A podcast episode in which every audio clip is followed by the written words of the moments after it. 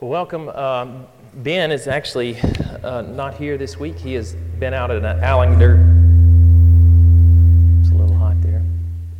He's been out at an Allender conference out in Seattle, so you guys pray for his safe return as he'll be heading back. But uh, we're going to be in the book of Luke tonight, and it's also going to be our New Testament reading, uh, Luke chapter 19. I'll give you an opportunity to turn there.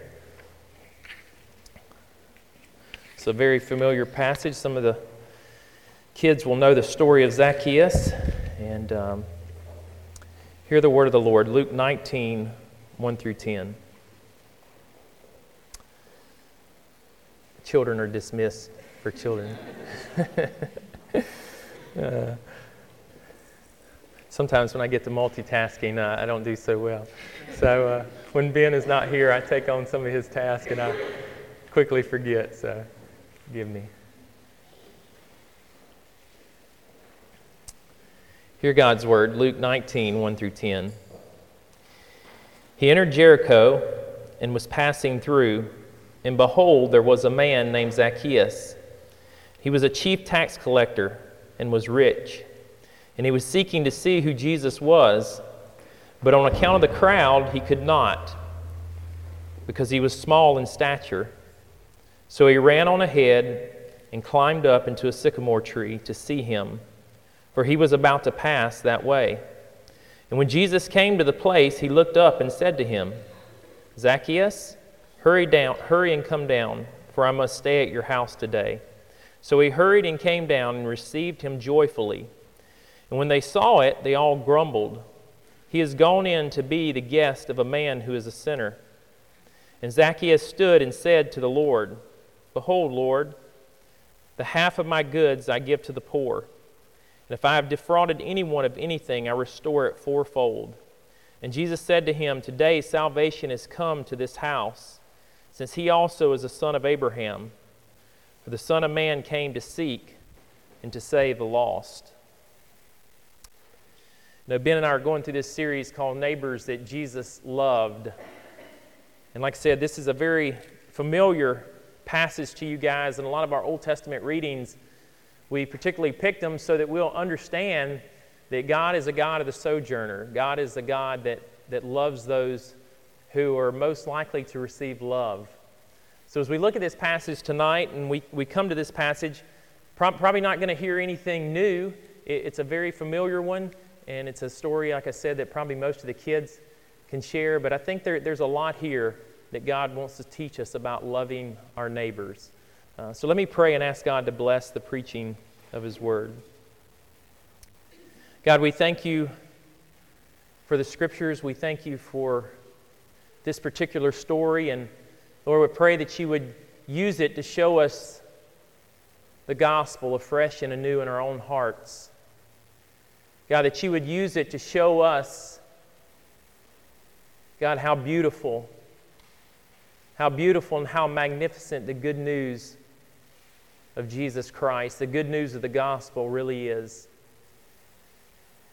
God calls our hearts to, to fall more and more in love with you and what you have done for us. God, thank you in Jesus' name. Amen.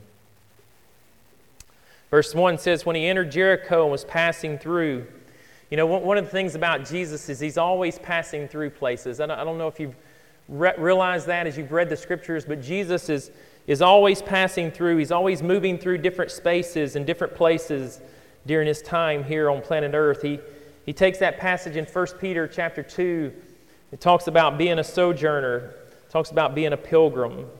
But one of the things that Jesus is always doing also is he's always disrupting people's lives. He's always sort of turning things on their head. He's sort of disrupts the way we view the world and the way we think about things. Wherever he, wherever he goes, whatever that was. If you hadn't noticed by now, we are having some major difficulties with this sound system tonight. And there's just, there's just not a fix to it. So you guys are just going to have to pray and bear with us. Uh, we, we, we worked out all the kinks about three months ago and it's worked perfect. But tonight, it's just not going to work perfect. So I'm going to be pitchy. It's going to do stuff like that and we're just going to keep rolling with it, okay? Uh, But thank goodness God's word is living and active, whether the sound system is working good or not. So, anyway, as I was saying, he's always disrupting people's lives. He's always sort of turning things on its head. He's always taking our cultural norms and he sort of shocks us. Jesus shocks us a lot of times in the way that he responds to certain things. We expect him to say one thing, and he says the, the exact opposite. And so here, as we come to this story, it's, it's the last few weeks of Jesus' life. I, I, don't, you know, a lot of times when I've read the story of Zacchaeus, I, I haven't thought about that. But this is, this is the last few weeks before the Passion, before his crucifixion. And even then, as he's going to Jerusalem to once again, what's he going to do there? He's going to disrupt the lives of those that are there. He's going to turn the city on its head. He's going to even turn his disciples and the way they think about the coming kingdom He's going to turn their thoughts and their cultural norms on its head, and they're going to be like, You're going to die? What?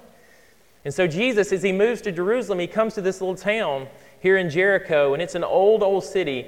Uh, many scholars say that it's actually the, the oldest city on planet Earth, and I, I didn't know that. Um, but it's that same city that Joshua marched around and the walls collapsed. Uh, that's where Jesus is going to pass through. And as he's passing through there, he's going to encounter a couple of people. And the first person he's going to encounter is blind Bartimaeus, and he's going to heal him. And the second person he's going to come across is this person called Zacchaeus. And it says in verse 2, it says, And behold, there was a man named Zacchaeus, and he was a chief tax collector, and he was a rich man. And so as Jesus is moving through Jericho, he meets Zacchaeus. And for many of you who don't know, Jesus always, he always has eyes to see people that most people don't see. Like Jesus has this lens that he always picks out and notices people that we, we never see. If you remember the woman who's in the synagogue and she's bent over, first of all, she's a woman on the Sabbath and she's in the synagogue, but she's bent over. She's actually bent over double, so she, she really can't even look up. She's just bent looking down at the ground, and Jesus takes note of her. And then there's another man with dropsy, and it says, And behold, there's a man. And again, here with Zacchaeus, Jesus has eyes to see the person that really you're going to see no one else wants to see. No one else wants to have anything to do with. And it says, Behold, there's a man, and his name is Zacchaeus. The word Zacchaeus means actually pure, innocent, without fault. There's probably a story behind that name. I bet there's a story behind that name. Why his mom and his dad named him Zacchaeus. But there's a problem. Zacchaeus is anything but pure. He's anything but blameless. In fact, it says that he's a, he's a tax collector, he's a chief tax collector for the Romans. He works for the IRS, right? He's not a popular guy. And it's even worse. He doesn't just work for the IRS, it would be like working for the Russian IRS living in the United States. He's a Jew. He's a Jew and he collects taxes for the Romans.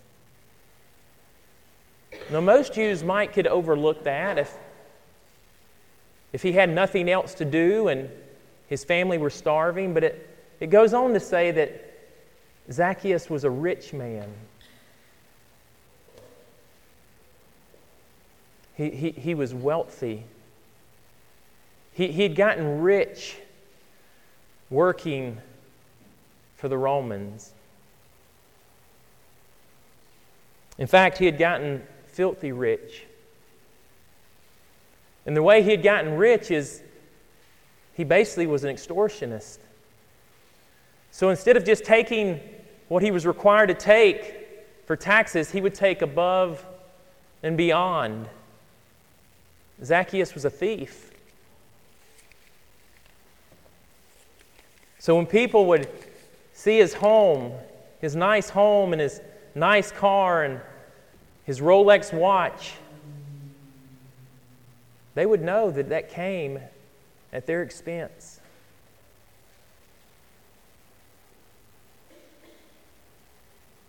If you caught Zacchaeus on the Jericho Road, if you remember the story of the Good Samaritan and how the priest and the, the Levite passed by on the other side. If you caught Zacchaeus on the Jericho road, you wouldn't pass by on the other side. You might go by and kick him. That, that's the kind of person that Zacchaeus was.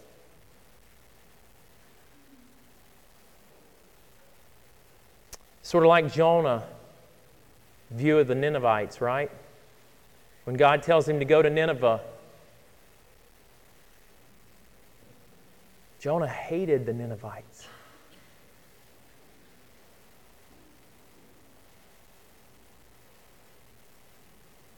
Who are the Zacchaeuses in your life? We all have them. Let's don't pretend just because we're followers of Jesus that we don't struggle with these same things. Who are those in your life that you really have a battle loving? That, that maybe if they went missing, it just wouldn't really matter to you. Right? We, we, we battle with those kind of things. At least your pastor does.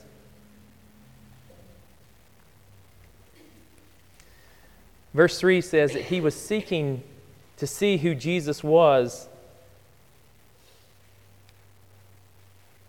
And I'm thinking, what, what in the world would this scumbag desire to see Jesus for? I mean, Jesus, the Son of God, true righteousness of true righteousness, not, not not fake Zacchaeus. Why would Zacchaeus want to see Jesus?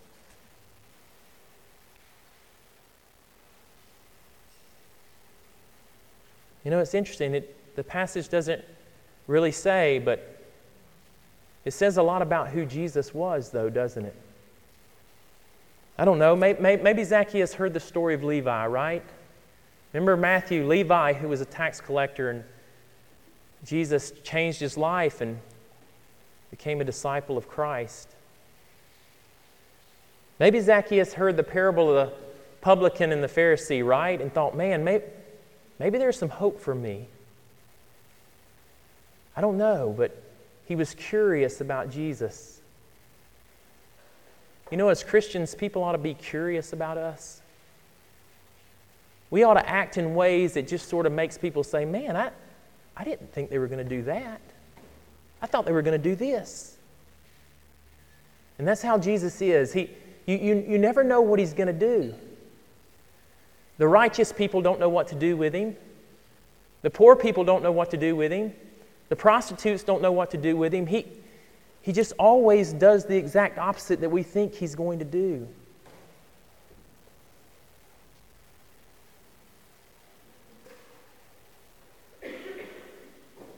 But there were some obstacles to Zacchaeus seeing Jesus. It says he was a short man. You know, when I think about Zacchaeus, you know who I think about? I think about Danny DeVito.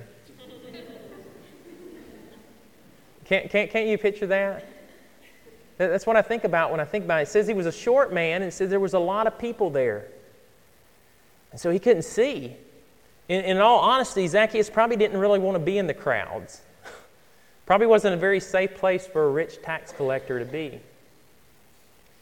And it says he ran ahead. He ran ahead and he climbs this tree. You know, the first thing that comes to mind when I think about that, I think about the passage that says that if you want to enter the kingdom of God, you got to come like a child. And, and I don't know that Zacchaeus was seeking to see Jesus because the Holy Spirit may have already been at work in his heart. But I know that Zacchaeus was l- willing to lose a little bit of dignity to get a glimpse at who Jesus was. People find Jesus curious.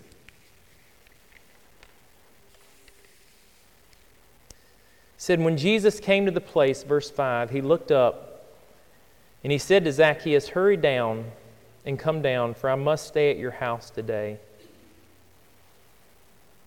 You know, it's interesting about what Jesus didn't say, right? Jesus didn't say, Come on, Zacchaeus. Get it together, man. Get it together. You're, you're a Jew. What are you doing? He, he didn't say that. He didn't condemn him.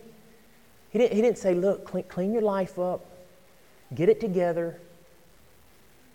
He said, Zacchaeus, I'm going to come stay at your house today.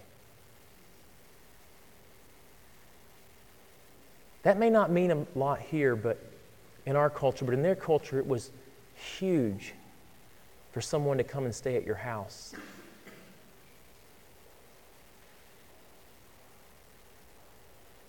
Jesus befriends him, he loves him, he publicly associates with him.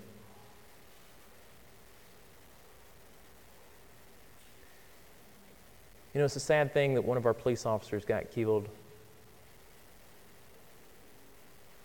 I actually served as a police officer for almost a couple years. But how many of you guys want to associate with that guy that shot him? It hits a little closer to home, doesn't it? It's a little bit harder to love like that. That's who Zacchaeus is. That's who he is. That takes a supernatural power from God to love people like that, doesn't it?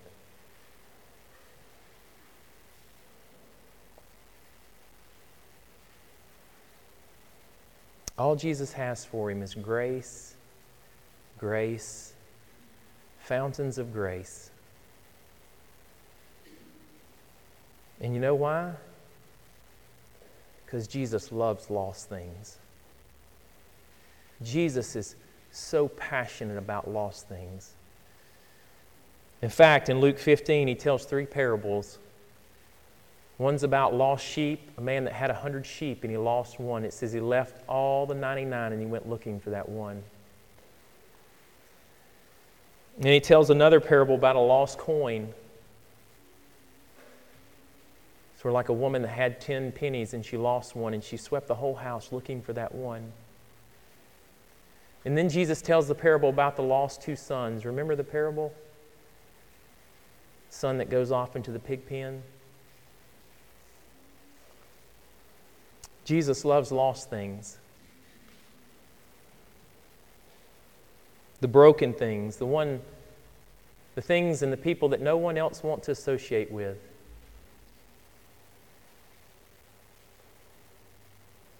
Have you ever been lost? Any of you ever been lost? I'm talking about lost. So lost you can't even see your hand in front of your face. Have you ever lost something that's really, really important to you? Where I grew up, a little girl, Kimberly Raymer, her sister Kristen married my cousin. She went missing at around age 16. They've never found her. I'm 44. She'd be 40 now. Her parents looked for, for forever. Probably still do. There's probably still a little hope there, maybe.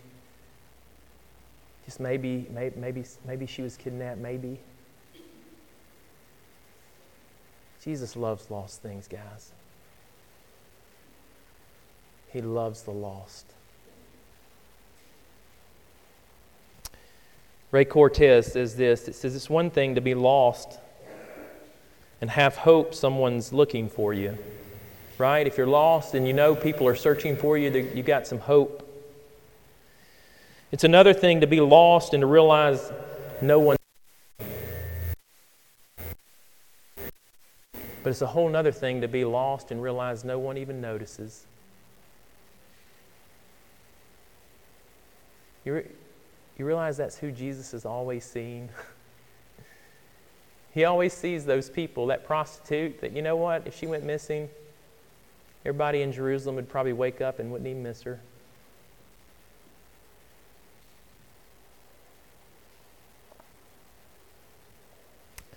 Zacchaeus is so hated, no one would even miss him. No one would even miss him if he went missing. Jesus loves those who are so odious to us, those who sort of mess up the aroma of our culture. You guys know what I'm talking about. We can be honest.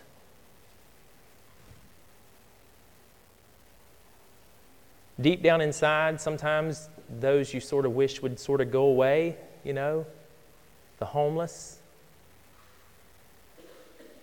the mentally ill. It's tough, right? It's tough interacting with those. That's hard.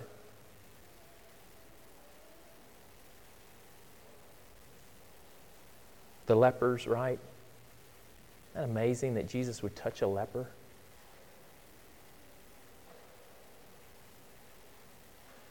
The one thing you'll notice in the scriptures, it's always those people that love Jesus the most.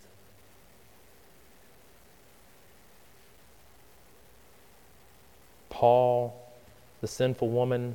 You know who comes to mind? John Newton comes to mind. You know, wrote Amazing Grace.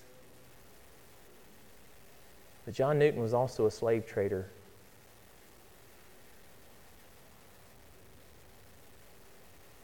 He knew he wasn't righteous. John Newton knew he was lost. And when God's grace came, it changed everything, didn't it?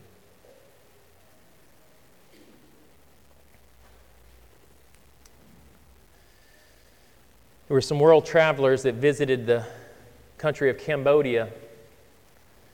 They loved to visit other countries and they also loved to go to different worship services in those countries. And they went to this particular service and they were just blown away by the worship service. Just the passion and the sincerity and the devotion and the tears and the emotions. And they were just, they were shocked. They were like, we, we, We've never seen people love God and Jesus like this.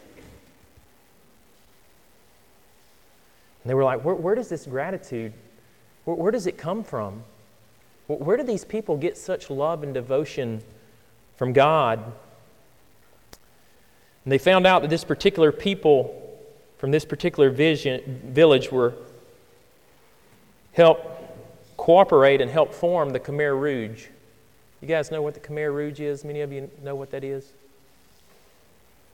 It's a communist group who slaughtered nearly 25% of its own population from 1975 to 1979. That's not very far back. Millions tortured and slaughtered like animals in Pol Pot's killing fields. Women, children, mass, graves. Millions, millions. 25% of the population. And it was this particular village and these people that helped bring that group together and participated in those acts. To this day, they're so hated that if they leave the city where they live, their own countrymen will kill them.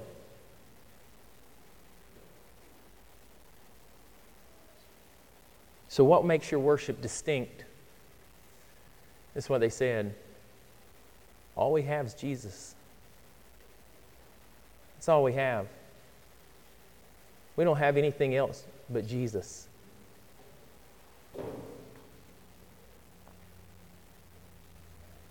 Romans 9:29 says if the Lord had not left some survivors, we would have all become like Sodom and Gomorrah.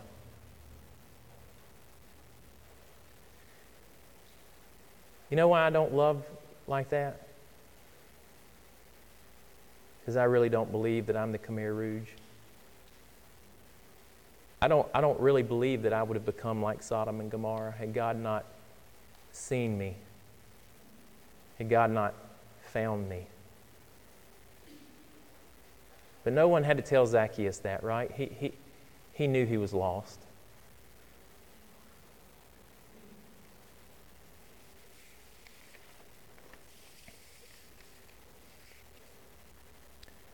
Verse 6 says So he hurried and came down and received him joyfully. Gratitude just gushes over when you get something you don't expect, right? I don't, I don't think Zacchaeus was expecting Jesus to come and call him by name.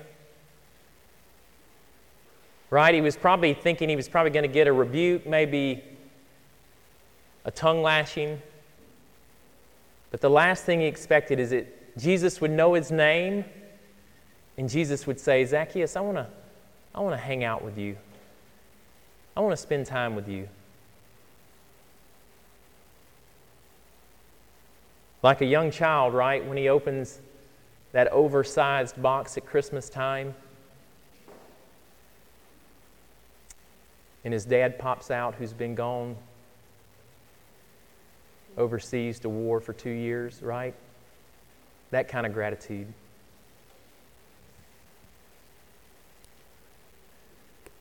And listen to this in verse 7. It says, And when they saw it, when the crowds they saw it, they all grumbled. He has gone to be with the guest of a man who's a sinner. You know, we don't, we don't have a problem with grace until it's given to someone that we don't think deserves it, right?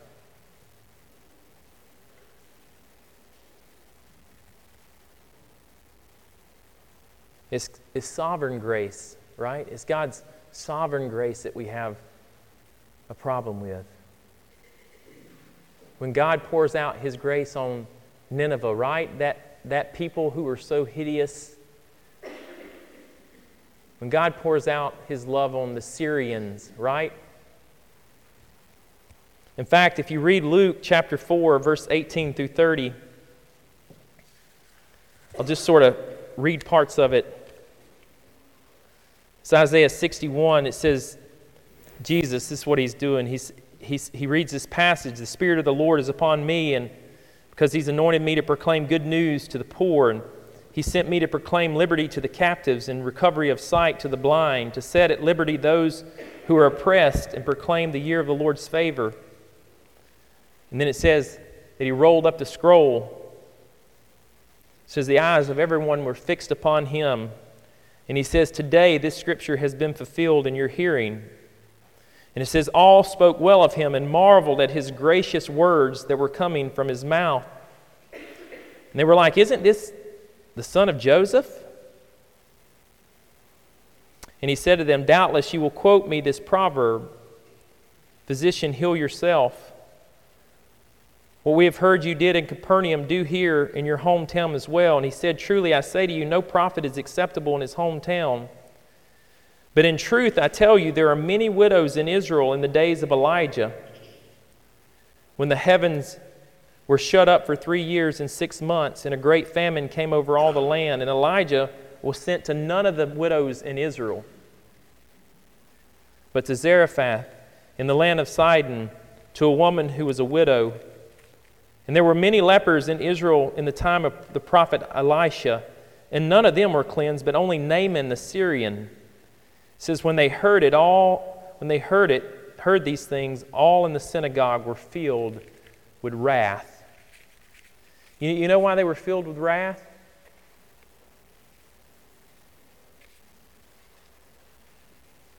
Because God's grace was poured out on someone that they didn't think deserved it. Sidon was the Canaanite. She was probably a Canaanite. And it tells us that Naaman was a Syrian. And the Jews hated the Canaanites, they hated the Syrians. But God is gracious, isn't He? Isn't God gracious? And it says that Zacchaeus stood and said to the Lord, Behold, Lord, I give half of my goods to the poor. And if I've defrauded anyone of anything, I'll restore it fourfold. This is what happens when you encounter God's grace. Can you imagine? Can you imagine Zacchaeus loading down his donkey with probably hundreds of pounds of gold and going back through the community, knocking on doors, giving back money. I bet when he knocked on people's doors and they saw him coming, I bet they were like, What in the world is he doing back here again?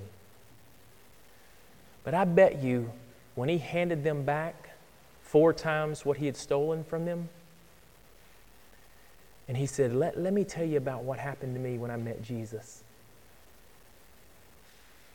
It doesn't say this in the scripture, but I, I bet there was a revival in Jericho. I bet you a lot of people came to know Christ. I don't know that, I'm just speculating, but I can't imagine this little short guy going around the city of Mobile making right all the people that he had wronged. And, and you know, you can tell it's from his heart because he gives, first of all, he takes half of what he owns and he gives it to the poor. And then he goes back and gives four times to those that he had stolen from.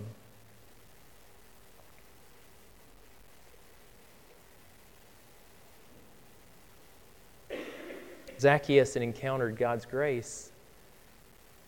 He knew he didn't deserve it. He, he, he knew he didn't deserve it. And it changed everything. It says, Today salvation has come to your house.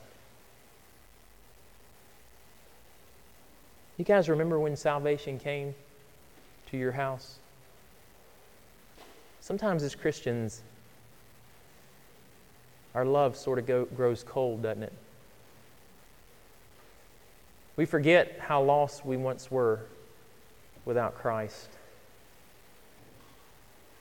We forget that we're Zacchaeus, right?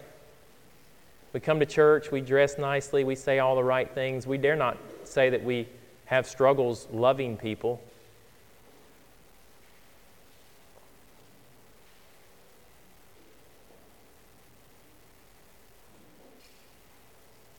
Today, if your love has grown cold and maybe the wind of apathy sort, sort of settled in on your salvation,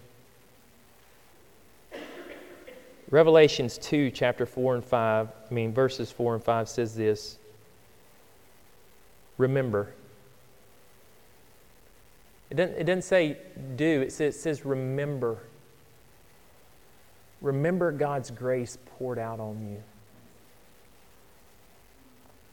Remember from where you have fallen and repent and do the good works you did at first.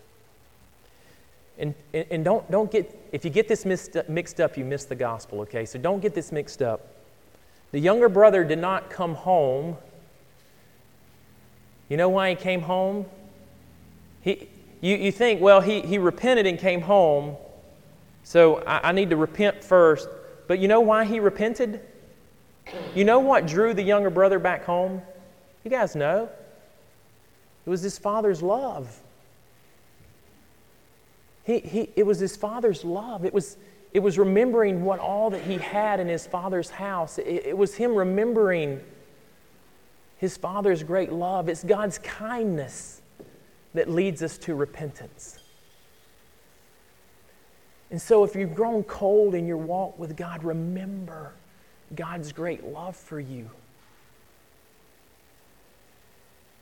Remember that He is gracious and compassionate slow to anger, and abounding in love.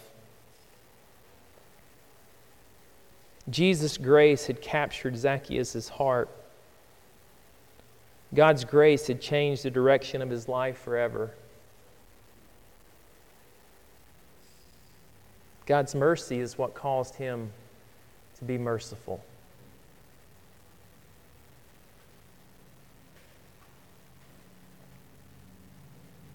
Let's pray.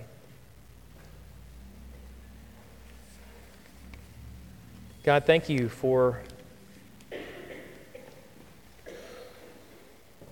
God, how you don't tell us to get it together.